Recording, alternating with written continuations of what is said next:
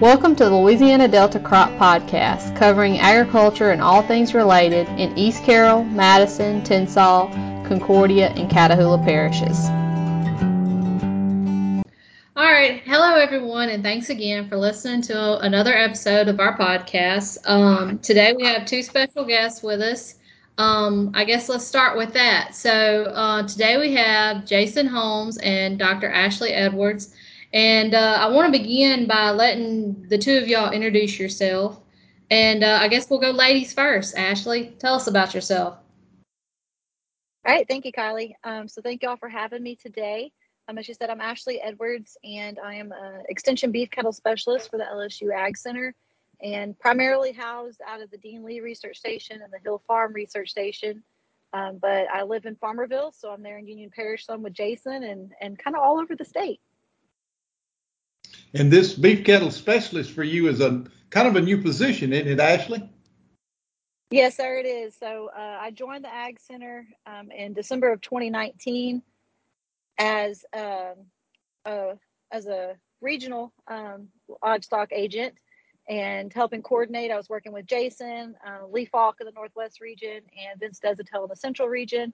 And then in January, moved over into the state specialist position. Okay, well, congratulations on that. Thank you. Mm-hmm, very good. But you never have been to Tensas Parish. Our cow herd is suffering here in Tensas Parish. I can make a trip over there. I really can. But Jason, I'll round up some cows, so we'll have something for you to look at when you come. Just a couple will work. I'll be there. If Dennis is playing with cows, I need to come watch that. I'm going to sit in the truck. That's why I got the question. Oh, goodness. All right, Jason, I guess it's your turn now.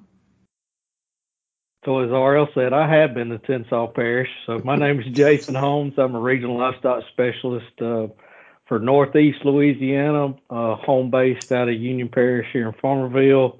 But spend a lot of my time traveling between here and the Mississippi River, down towards Kylie's part of the world, and back up on a diagonal. So I haven't been quite working for the Ag Center quite as long as RL has, but I've got, we'll just say, as close to 25 years as I can get with the Ag Center.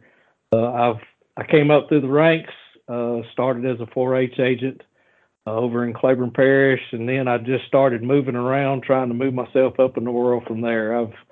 I've worked several different parishes, been an area agent, and landed in the role of a regional livestock specialist in 2014, and been doing that ever since. Also serve as the district livestock show manager for the Northeast District Livestock Show over in Delhi. Happy to be with y'all today and appreciate y'all asking us to be a part of it. Yes, sir. Yeah. I got to give Jason a little plug here for us. The first year he took over as the district livestock show manager was the COVID. And it was a learning experience for him and all of us working through that. But with his leadership, we got through it without a hitch and done really good, Jason. Mm-hmm. It was a team effort. That's right. Yes. So, Dr. Edwards served as co-manager, and it was a team effort. I can't take all of that credit, because all the agents and all the families and volunteers pitching in, it worked out. But I'm going to tell you, there was some sleepless nights easing up to that. I bet it was, but it went off as smooth as I've ever seen one go. Yeah, and I'm sure there were some little things behind the scenes that I didn't know about, but from my perspective, it went off good. All right, well, let's get into some stuff. I also want to, before we get, I guess, into some topics, I wanted y'all to kind of talk about some of the programs that y'all are running. I know y'all also have a podcast, a YouTube channel, and y'all do a webinar series. I want y'all to tell us a little bit about that, in case anyone listening wants to kind of reach out to y'all, or I guess tell us where we can find you so we can find you there. And then also, I know y'all have some events coming up. I know y'all have Master Cattleman class coming up, and stuff like that. So I'll let y'all kind of tell our people about what y'all have got coming up. So Ashley, if you want to talk about Beef Brunch first and some of your programs, I'll go after you. Okay, that sounds good. So yes, thank y'all for letting us do a plug for all of our stuff. So as I mentioned a while ago, I started in December of 2019 with the Ag Center. I was at Louisiana Tech as a professor before that, but I picked the right time, I guess, to change jobs because I thought I was getting settled in, and then COVID hit, and it was a little chaotic. But as Kylie just said, we have a Beef Brunch educational series, and I really give all the credit for the idea of that to both Jason and to Lee. And so what it consists of are biweekly news updates. So every other Tuesday at 10:30, we send out, we do it in podcast and in YouTube form. The only thing about YouTube is you get to see our faces if you want to look at us. But we do about 30 minutes where Lee, Jason, and Vince do regional updates for North and Central Louisiana. Anything that might be going on, some production type considerations that we think that you should be making with your herd. Jason does a wonderful market update for us each time, talks about cattle prices and feedstuff prices and all of those things, which kind of rough right now. We don't want to hear all those numbers exactly right now, but I guess that kind of brings in the realistic portion of the news update. I mean, we're open and honest and blunt with y'all, and Jason always says that he's the glass half full, and I'm glad one of us on there is because we need a little optimism in there occasionally. And then the other component of Beef Brunch are monthly webinars. So the second Tuesday of every month, we have a webinar that goes live at 10:30 a.m. So producers are able to join in. They can call in or they can watch it live and listen into that, ask questions as part of that. But we also record them and get those posted to our website and our YouTube channel.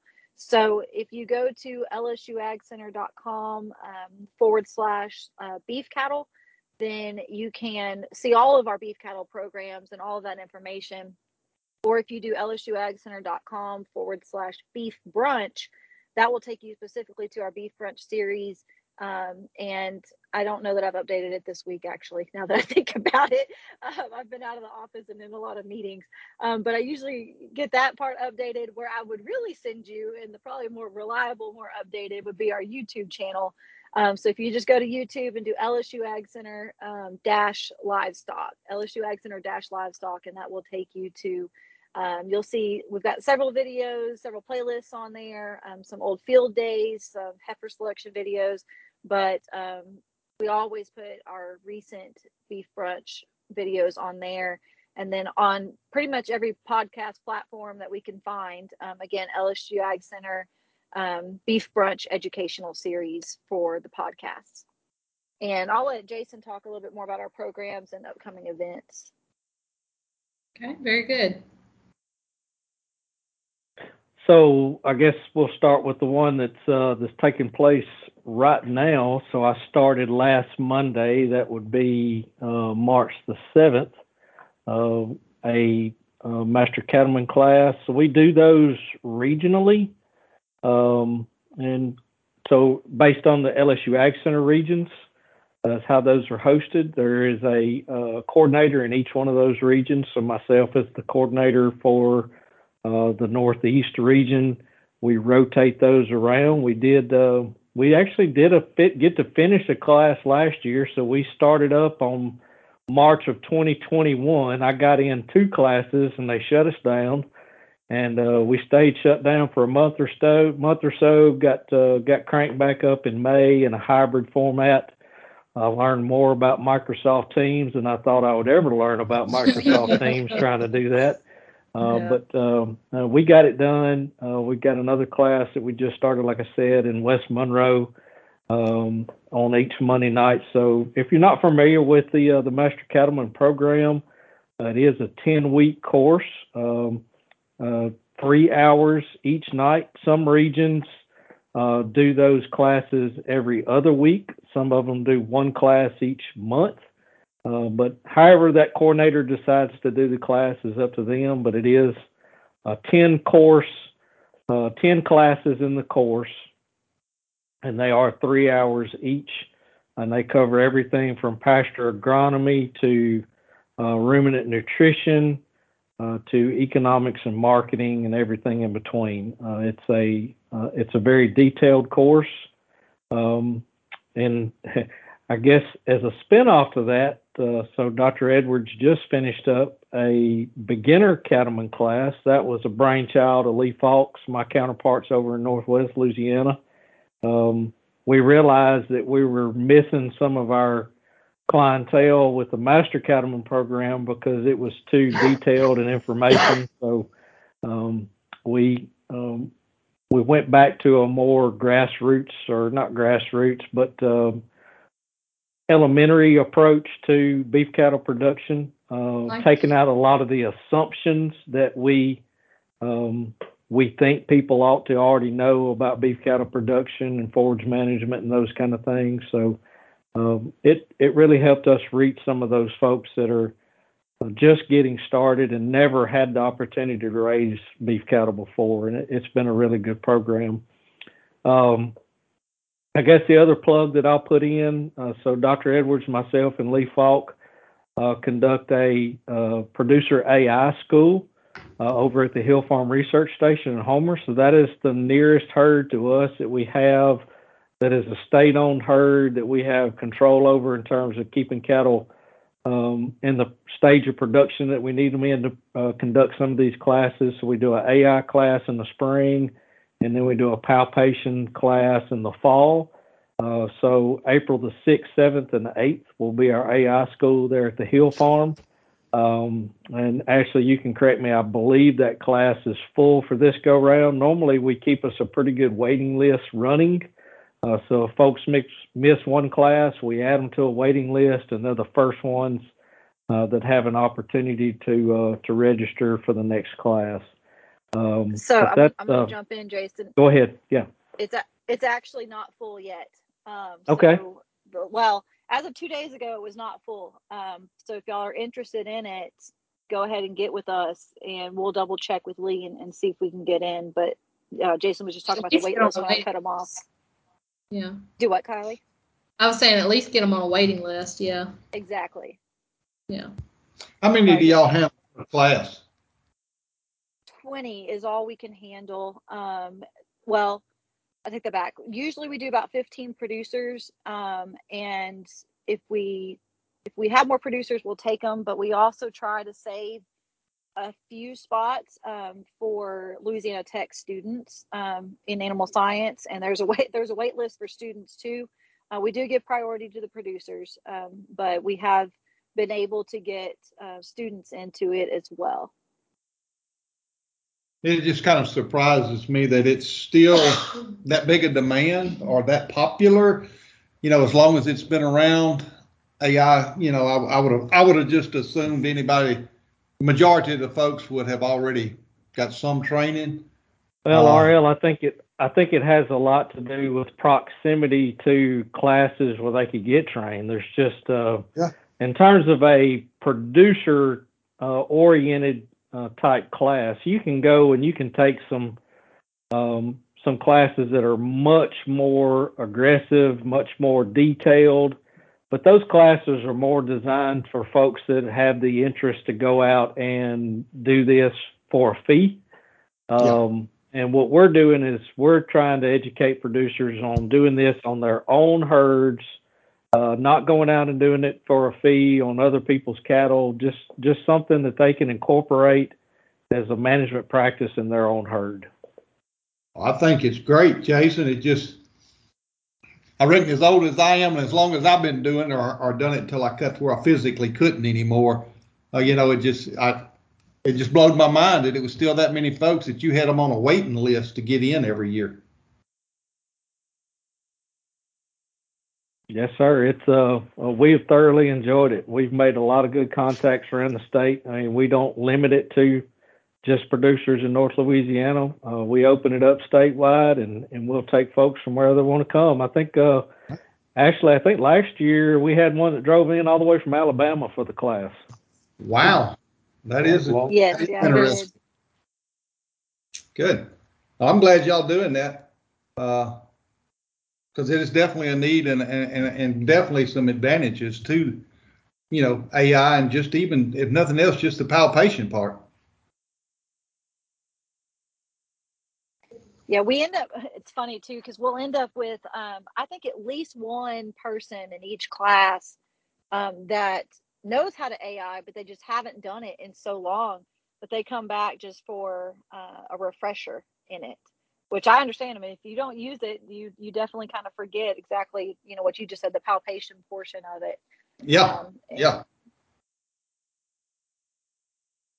Well, so I guess wrapping up the master cattleman or cattleman classes, the organized or formal classes. So Dr. Edwards, in her new role as state specialist, has also assumed duties of coordinating our advanced master cattlemen. So we took the master cattleman program and we made it like a 400 level college course where we expand on some of the information in the Master Cattleman program and turn that into an advanced. Now, it's not 10 weeks.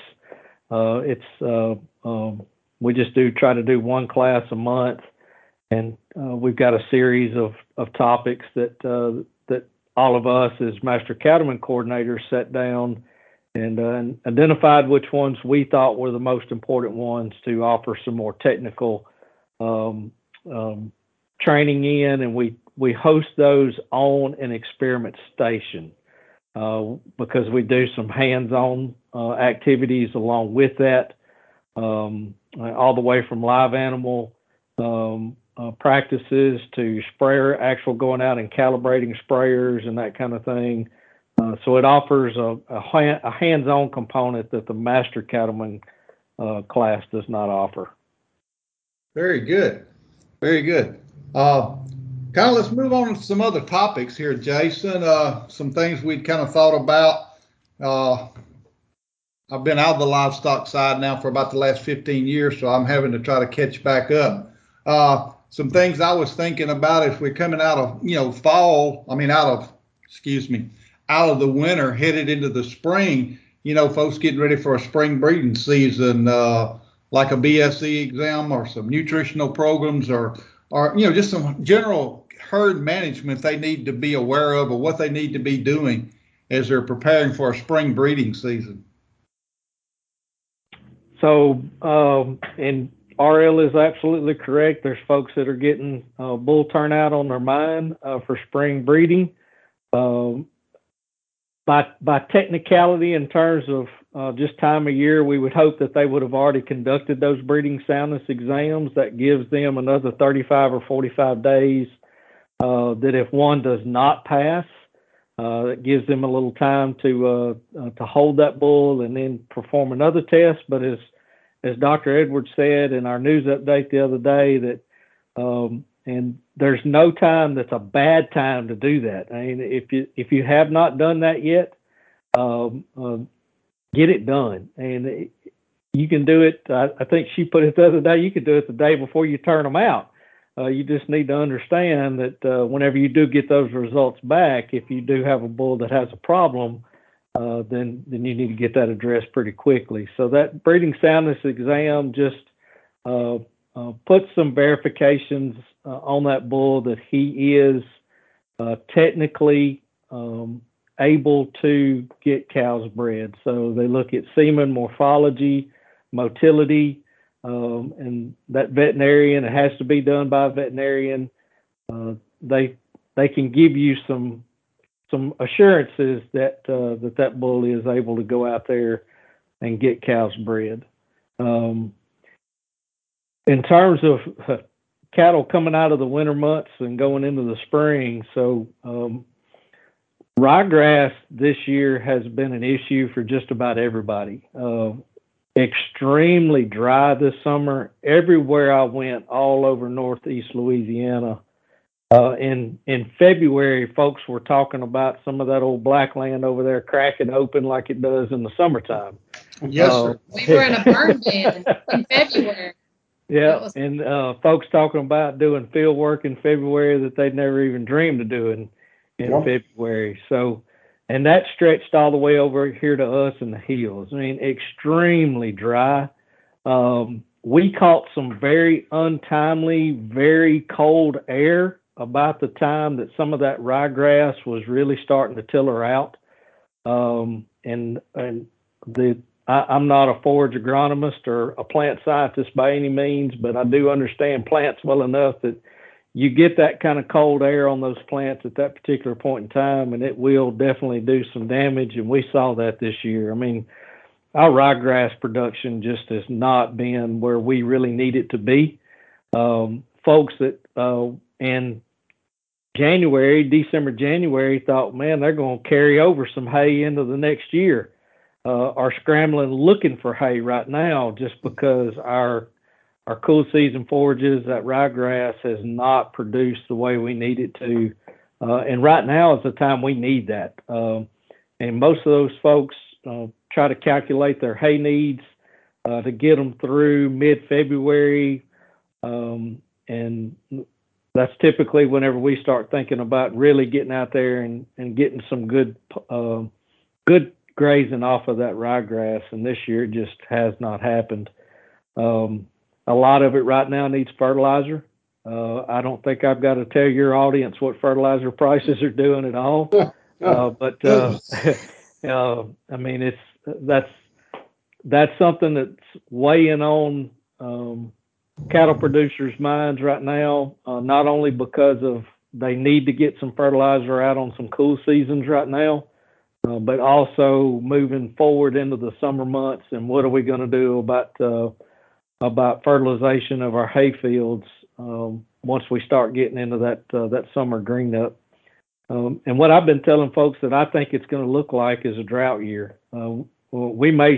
We may go into the spring and start getting some rain, but we may still look like a drought just because we're not producing the amount of forages that we do on a normal basis. And that's not because of drought, but because we're not fertilizing the way that we should. So we know that nitrogen application is directly proportional to yield. So anytime we start backing off on that, we can expect that we're going to get some decreased yields. Jason, do you expect, because of the fertilizer cost, that what fertilizer money they have, they're going to put it toward hay production and not summer grazing? Yes, absolutely. And then the short answer, yes. And yeah. The saving grace of a lot of the producers that I deal with right here in north central Louisiana is we do have broiler litter. Y'all are familiar with that product. Mm-hmm. We've got a lot of it right here. That'll be the saving grace of those folks that have it.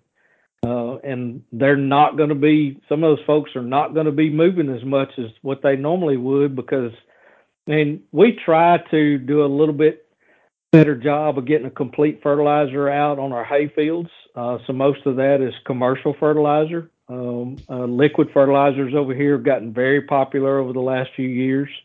And we divert most of our poultry litter onto the grazing fields.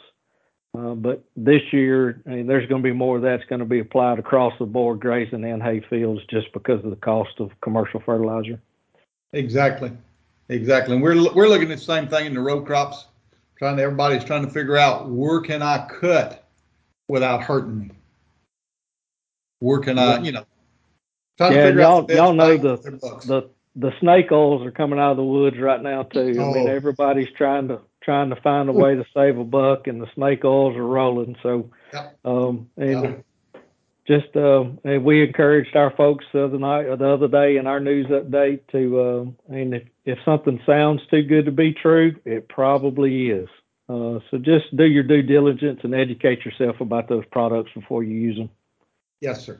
Yes. If you want to use them, just use a little bit. To see. Just to see if it works. Don't spin the farm. Dennis and I tell them all the time, if you treat the whole field, how do you know whether that product was any good or not, or if it was a benefit to you? You got to put a reference strip out there to check the good against the known against the unknowns, or however. That's right. That's no different than what we do when we do demonstration plots. Whenever we do demo plots, we all leave a check in there. You got to have some way to do some verification. So you leave that check in there just to check yourself.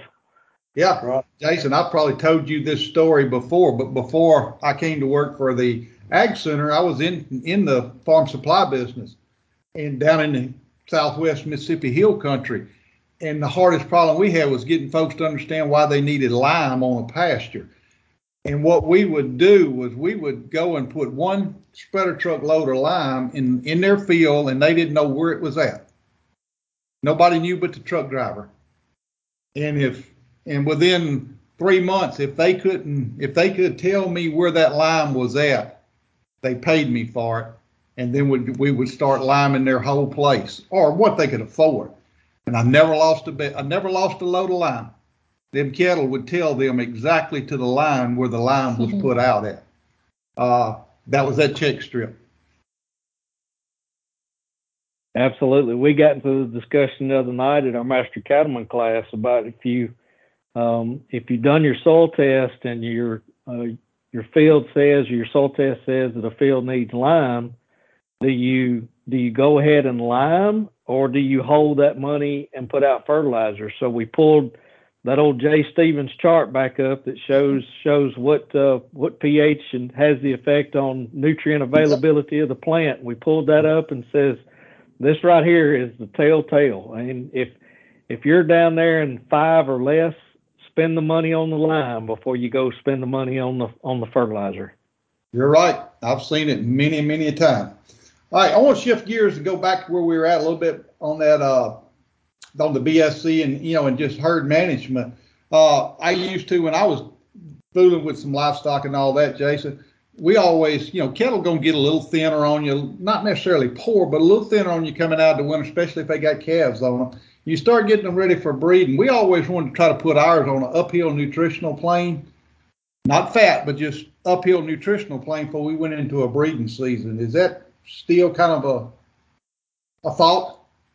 Yes, sir. Absolutely. So, positive plane of growth is what the term is, and okay. That's another one of those things that we're missing our ryegrass on right now, because a lot of these folks that are getting ready to turn out bulls, you can normally turn those cows out on that good lush ryegrass, and you can turn them around on some good lush ryegrass pretty quick, and it gets those cows to cycling again on a regular basis.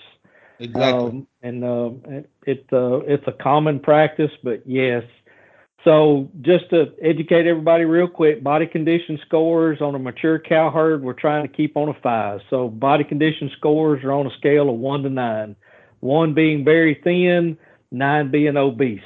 So we're trying to get our mature cow herd in a body condition score of 5. If we've got replacement heifers, body condition score 6. We've got a body condition scoring chart. If you go to LSU Ag Center or /livestock or beef cattle, I'm not for sure which one it is, but we do have a body condition scoring chart on there that you can look at. We encourage folks to utilize your neighbor or somebody else to do your body condition scoring with you, and you take an average of your 2 scores. And RL, you would probably be harder on your cattle than I would be, so it's a good mix if you have somebody that does those scores with you.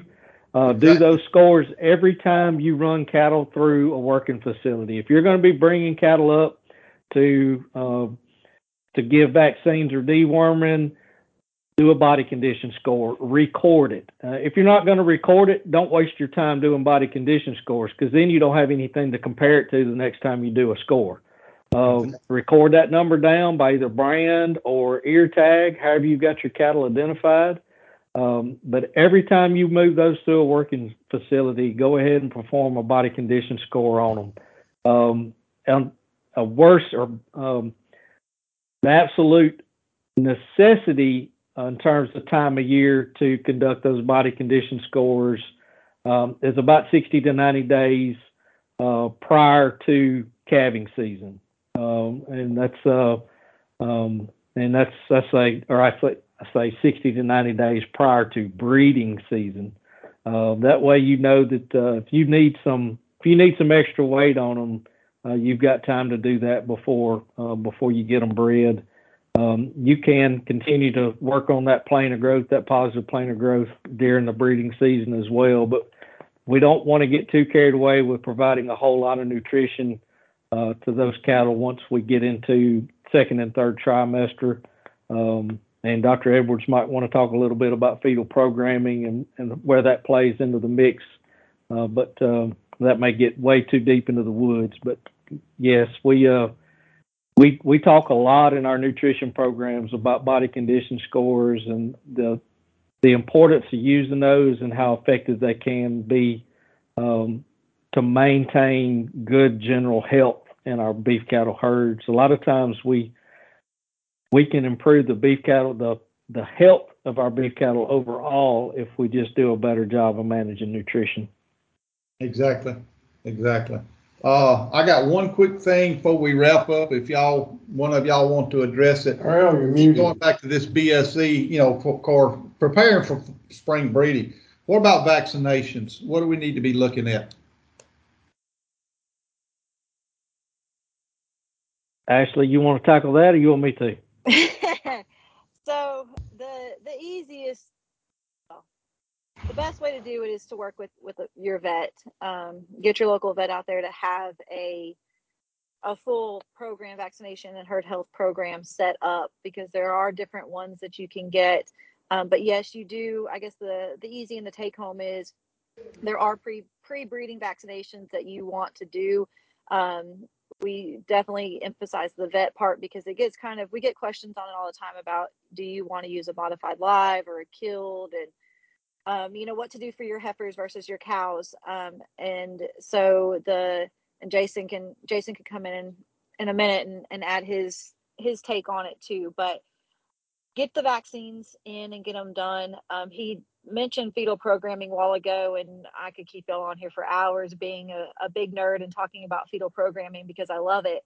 But when it comes to the nutrition and the health and these vaccines, essentially the environment that cow is in impacts the genetics of that calf long-term. And so if you do not feed your cow right throughout pregnancy or gestation, if you don't take care of them in terms of health, you're not changing the DNA code, but you're changing how those genes are expressed. And you will see poor calf performance. They can hit the ground healthy, at a healthy birth weight, but you're impacting their performance through weaning or through puberty or through the feedlot phase, whatever it is, you're impacting their performance long-term.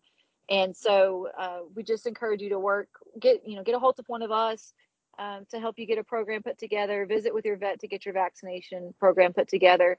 I will say I've talked to several people actually today, my phone's been going off the hook today, that people are having problems with calving and with their calves, and it's been a lot of different random problems, but I think, and I've talked to a couple of vets that are kind of leaning towards this way too, that this past year with just hurricane season, and then this winter's been a little bit different for us. It's been drier, and we feel like just, I guess, overall maybe a little bit colder, even though we didn't have a strong cold snap like we did last year. It's just been different, and I feel like I don't have any scientific hard data on this, but I feel like just this year is an off year because of what's happened to those cows while they've been pregnant with these calves. And we're seeing difficulties at calving. We're seeing low calf vigor in some cases, and it's just kind of a hodgepodge. So I just say that to emphasize I always say control what you can, control the management part that you can, get the herd health program down, get the nutrition down, and I'll turn it over to Jason if you have anything to add to that. Yeah, I guess I would just offer some minimums. I mean, yes, Dr. Edwards is absolutely correct. And you got to work with your veterinarian, develop a herd health program, an overall herd health program. But as a bare minimum on those cows and bulls, IBR, BVD, PI3, lepto, vibrio, and those would be some of the very basics for that cow herd, that breeding age cow herd, and those bulls that are out there. And the calves, and a lot of that is going to be dependent upon what your marketing goals are for those calves. And at a bare minimum, give them a blackleg in terms of the calves. And RL, you know, for years growing up, we never even thought about giving a grown cow a blackleg shot. But we got folks now that are utilizing blackleg shots in their mature cow herd just because they've had some issues flare up. But wow, that's a new one. Yeah. Well, I mean, that's blown up here in the last decade, just in terms of. Y'all touched on that at field day, didn't y'all? We did. Yeah, Dr. Brantley touched on it. Sure did. But those would be just some bare minimums in terms of what you need to do. And we get a lot of questions about deworming protocols. I cannot stress enough with you how much that is important to work with a veterinarian. And if nutrition is adequate or above adequate, you may not ever even know that you've got a worm problem, but if you ever get into a decreased plane of nutrition, then those internal parasites are going to be first to rear their head. So they can show up real quick if you get on a negative plane of growth. But a lot of times if you're understocked on your acreage and you've got all the nutrition that they need, a lot of times you may not ever even know that you've got an internal parasite problem. But work with your veterinarian on that. They can help you develop those protocols and get your time of the year. Because of the diversity of the demographics that this is probably going out to, and you got some folks that may be in the hills that don't have to worry about liver flukes a whole lot. You got some folks that may have some areas that stand in water a good bit, they need to be worried about liver flukes. So just work with your veterinarian on that one. Okay. All right. Well, we've been at this close to an hour now, and it's been a lot of good information. Jason and Dr. Ashley, we thank y'all for that. We go ahead and wrap this up. Yeah. Before we close, I want to mention one thing. Dr. Wink Allison is coming to Catahoula to give a forage talk. And that's going to be at the Catahoula Parish Library on the 13th of April. I think it's at 10 o'clock in the morning. If you're listening to this and you're interested in that, reach out to me and I'll get you the information to get so that you could be there. But that's only a event that I can think of that would relate to them. So one thing I would say that anybody listening to this that would like to get a hold of Jason or Ashley, just give Kylie, myself, Dennis, any one of us that y'all are used to listening to a call, we can definitely get you hooked up with them instead of trying to go through and give you all that information today where you may or may not have a way to write it down. Just give Kylie a call and Concordia Parish, RL, myself a call, and Madison Parish or Dennis a call in Tensas Parish, and we can get you hooked up with them. Yeah, and this is a long way. This is a long way out, RL. But I would like to just mention this because some of these folks may have been attending the Northeast Beef and Forage Field Day that we've held each year over at Goldmine Plantation. So we are changing venues this year. We're keeping the same time of year, but we're going to change venues. So on September the 15th, we're going to be moving to J&S Cattle and Morehouse Parish. That they'll be hosting this year for us. Have been visiting with Jeff a little bit, and he's excited about hosting. We've already got some ideas in mind, so just wanted to get that on everybody's mind. We're not going back down towards Goldmine. We're going to move north a little bit, and that's my goal is we're going to try to start rotating this thing around the region a little bit better than we have in the past. Very good, very good. Well, Jason, Ashley, we thank you. Yes, y'all are invited back anytime. And if y'all have something, we appreciate it. All right, and if y'all have something you think we need to know, just call us or call Kylie or one of us, tell us, and so we can put an announcement out for you on our podcast. We'll take lower corn prices if y'all give them to us. Well, I'll tell you what, I'll trade you a little lower corn prices for some fertilizer right now. Really? Oh. All right, y'all. We appreciate y'all joining us. Thanks again. All right. Thank y'all. Thank you. The Louisiana Delta Crop Podcast is produced by the LSU Ag Center Extension Service. For more information, visit the lsuagcenter.com or contact your local extension office.